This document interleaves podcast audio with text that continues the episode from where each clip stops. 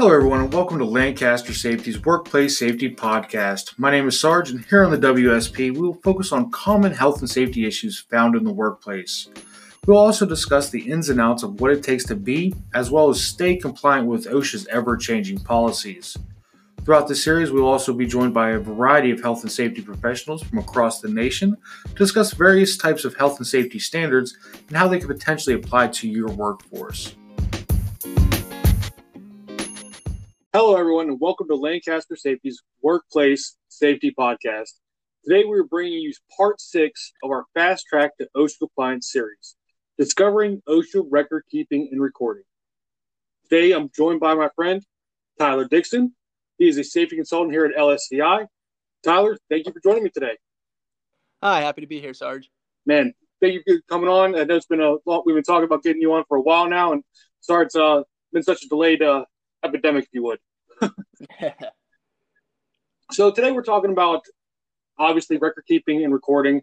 So uh, let's let's jump into it. Well, actually, so sorry. First, I wanted to ask you, how did you get into the safety industry? Let, let's learn a little bit about you and, and you know, where you came from and your background, please.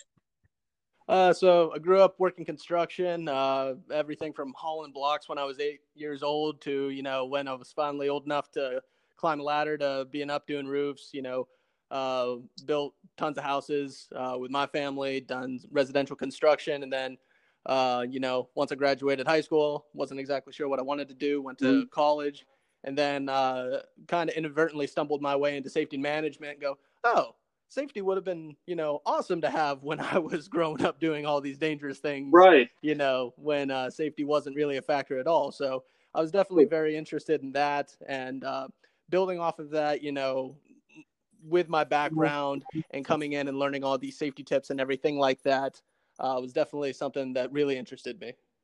Okay. No, that's, that's wonderful.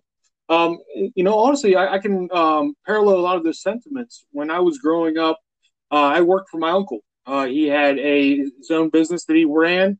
Uh, it was everything from landscaping to building decks. Uh, no matter what you need, Ron Thomas could get it done indeed. Right. Um, yeah. So um, but that's, that's awesome. And, and perfectly to be clear, we do not condone child labor. Um, unfortunately, you know, the people that uh, come from the, the blue collar knows that uh, the kids get out there, they they work early in life, right? Yeah, that was pretty much what we did. Uh, yeah, don't, don't condone that on my end either. Yeah, exactly, exactly. You know, but we aren't scared to get dirty. That's what we're trying to say. So let's go jump right into it. Uh, Tyler, what is record keeping?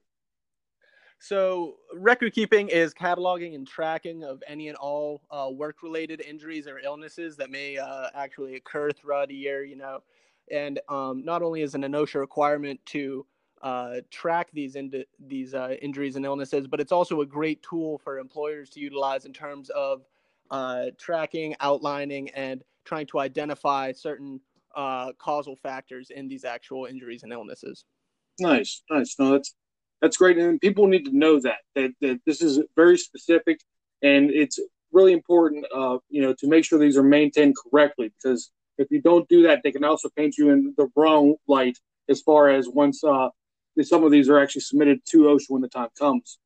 Uh, my mm-hmm. next question for you is: uh, tell me a little uh, some of the ways you've been able to help uh, some of the clients here at Lancaster Safety as a uh, safety consultant. So, um, in regards. Uh...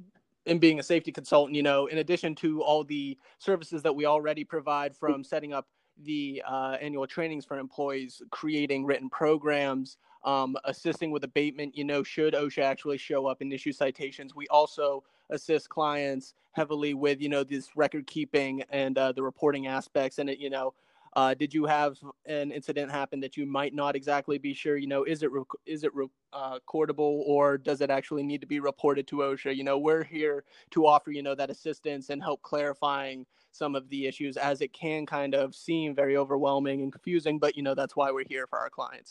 Excellent. Excellent. No, that's, that's great. They need to know that, you know, if they have questions, there's someone they can reach out to and is going to help them answer any questions they have, you know, because we want to make sure that there's complete clarity as far as what needs to be reported and what doesn't need to be reported. Yeah, absolutely. So, who has to keep injury and illness logs? Who does that apply to? So that will apply to employers who uh, throughout the course of a year have eleven or more employees. Doesn't matter, you know, if you're at nine employees and you hire two subs and, you know, they're only there for two months or whatever, if you cross that little magical number of eleven that OSHA has, mm-hmm. uh, then you'll be required to maintain these uh, three hundred forms is what they're referred to as. And that's just, you know, the forms to actually catalog these uh, injuries and illnesses. Awesome. No, no, that's, that makes complete sense. Makes complete sense. Is record keeping pretty straightforward, would you say? Record keeping can be very confusing in regards to actually what needs to be recorded versus uh, what doesn't need to be. You know, what kind of injury will actually constitute uh, what's called a recordable injury versus, you know, what will not actually need to be uh, recorded in that fashion. So, for example, if an employee, you know, gets a small cut or scrape, something that can be, you know, easily treated, you know, with some uh, disinfecting uh, cream, anything like that, and a bandage, you know, that's not going to need to be uh, recorded. However, you know, should that individual suffer Um, a more severe injury and they actually have to go in and get stitches, then that's going to constitute as a recordable injury. So, you know, that's why we're here to help distinguish and offer, you know, guidance to our clients. Nice. No, and that, that makes perfect sense because it's almost like it, it borderlines, uh, you know, lost time on site, uh, mm-hmm. you know, along those lines, but not, but not quite. Um, so my next question for you is uh, the term record keeping and reporting. Are they record keeping and reporting? Are they the same thing? So they are actually not the same thing, although they're uh, kind of lumped together in the umbrella term of uh, record keeping uh, mm. frequently. So record keeping is actually, like what I said earlier, tracking and um, keeping documentation of the injuries and illnesses that occur, writing them down in your three hundred and your three hundred A logs um, for the uh, annual year mm. as an employer. Now, reporting is will... be what you actually do if you have uh, what's considered a significant incident, and that will actually be reporting those incidents to OSHA. Okay. So how many record-keeping questions would you say we answer uh, per year here at Lancaster Safety?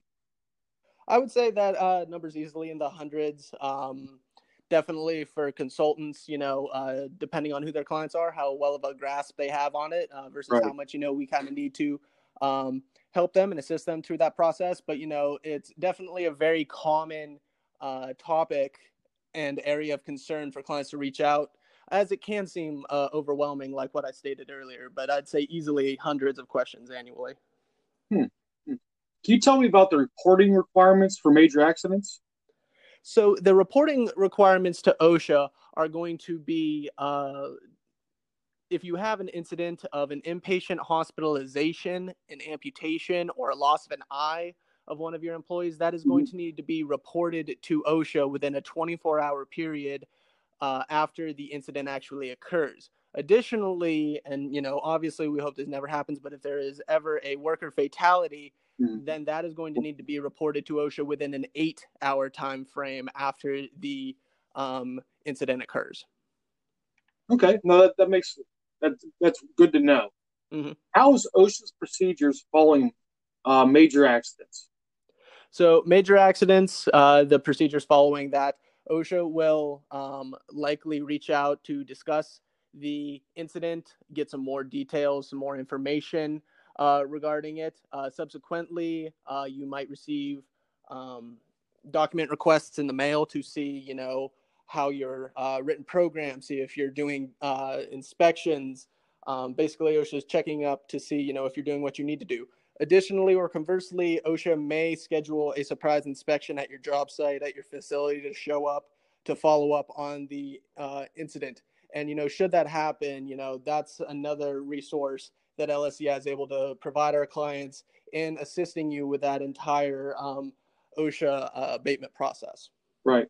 Yeah, we, we, if, if need be, we can come out and have someone on site. Uh, we are always happy to talk to OSHA on, on your behalf. Uh, any way we can assist to kind of help resolve this matter as quickly as possible. Um, mm-hmm, you give me a, what's that? I'm sorry? Uh, I just said absolutely, yes. Yeah, I agree, I agree. So uh, now, you gave me three things that you wish you had known before you became a safety consultant. Uh, I would definitely say kind of the whole abatement process in terms of, you know, what happens when an employer actually receives citations from OSHA. Um, you know, while they kind of outline the process of what kind of to do if OSHA shows up, they don't really prep you um, in school for, you know, the situation. You know, as an employer, it can seem incredibly intimidating and daunting uh, to actually be cite- cited by um, OSHA.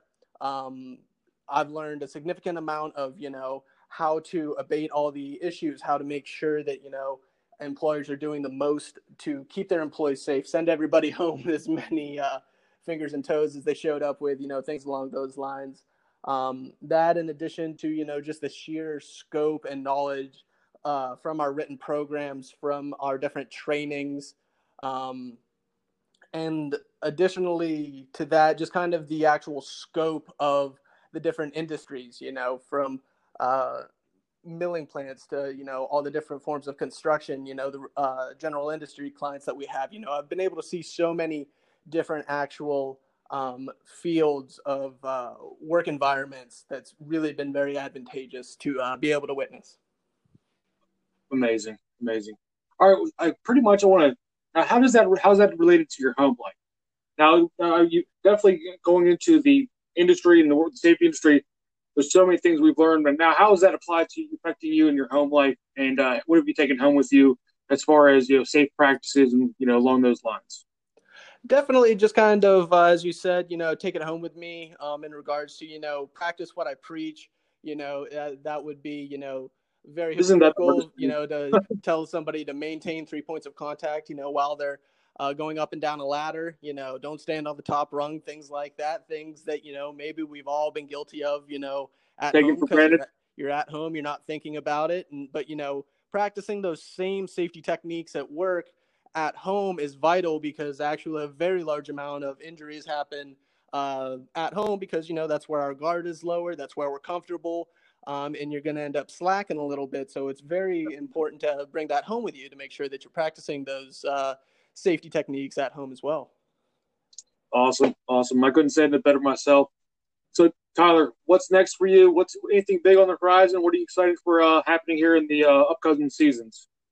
Well, you know, uh, moving forward, I'm just looking forward to, you know, everybody kind of uh, hopefully resuming uh, normalcy, everything like that, everything uh, opening back up uh, and, you know, using that ability to uh, continue to further, you know, my horizons in regards mm-hmm. to, you know, what I'm exposed to uh, in the safety field, be able to, you know, just be a sponge, absorb as much as I'm really able, and continue to just improve as a safety professional in that regard.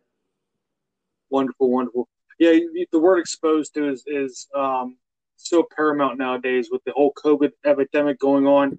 Um, I've not done a podcast on that topic because, honestly, there's everything is always evolving and no one really has the facts together yet. So I'm kind of waiting and uh, biding my time, if you would, until uh, everything's kind of, you know, smoke's cleared and we kind of have a better grasp of what's going on. Yeah, absolutely. And that's definitely something that, you know, we've heard from our clients. You know, this is a very, you know, odd time. You know, most of the guidelines are living documents that are actually changing quite frequently. But, you know, L S E I is doing our absolute best and uh, utmost to stay on top of those and offer those guidances uh, to client in New York City who has very different requirements and guidelines than those of, say, Iowa, you know, Michigan, California, Wyoming, Absolutely. Things of those needs. So, you know, uh, we're doing our utmost to stay on top of it and help everybody during this very confusing time. Absolutely. And we have resorted a lot to a lot of doing, um, because we do prefer to do on-site live in-person training. We feel like that's the most impactful way to get any point across as far as the message of safety. But we have re- resorted to doing a live online version of safety training in a lot of aspects when we can, when it when it is possible, uh, to help those people that, you know, like you said, can't get into large groups because of all the restrictions from the, the metropolitan or with whatever the, the areas they're in. So we try to help them out whatever we, we can, um, regardless as far as the requirements and restrictions that apply to them. Well, Tyler, thank you so much for joining me today. Uh, and I would like to thank everyone for listening today. Uh, you can find us on Google. If you uh, type in Sargent Safety Podcast, we'll pop, pop right up. As, as well as you can find us at lancaster safety dot com. Until next time, be safe. We'll see you later. Take care, everyone.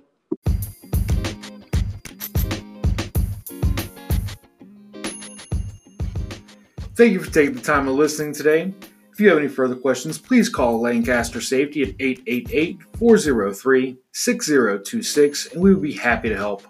Also, follow us on social media for more health and safety news and updates. We truly appreciate your time and hope you enjoyed. If you'd like to keep up to date with future workplace safety podcasts, please click the subscribe button. Thank you for your time, and hopefully you have a safe day.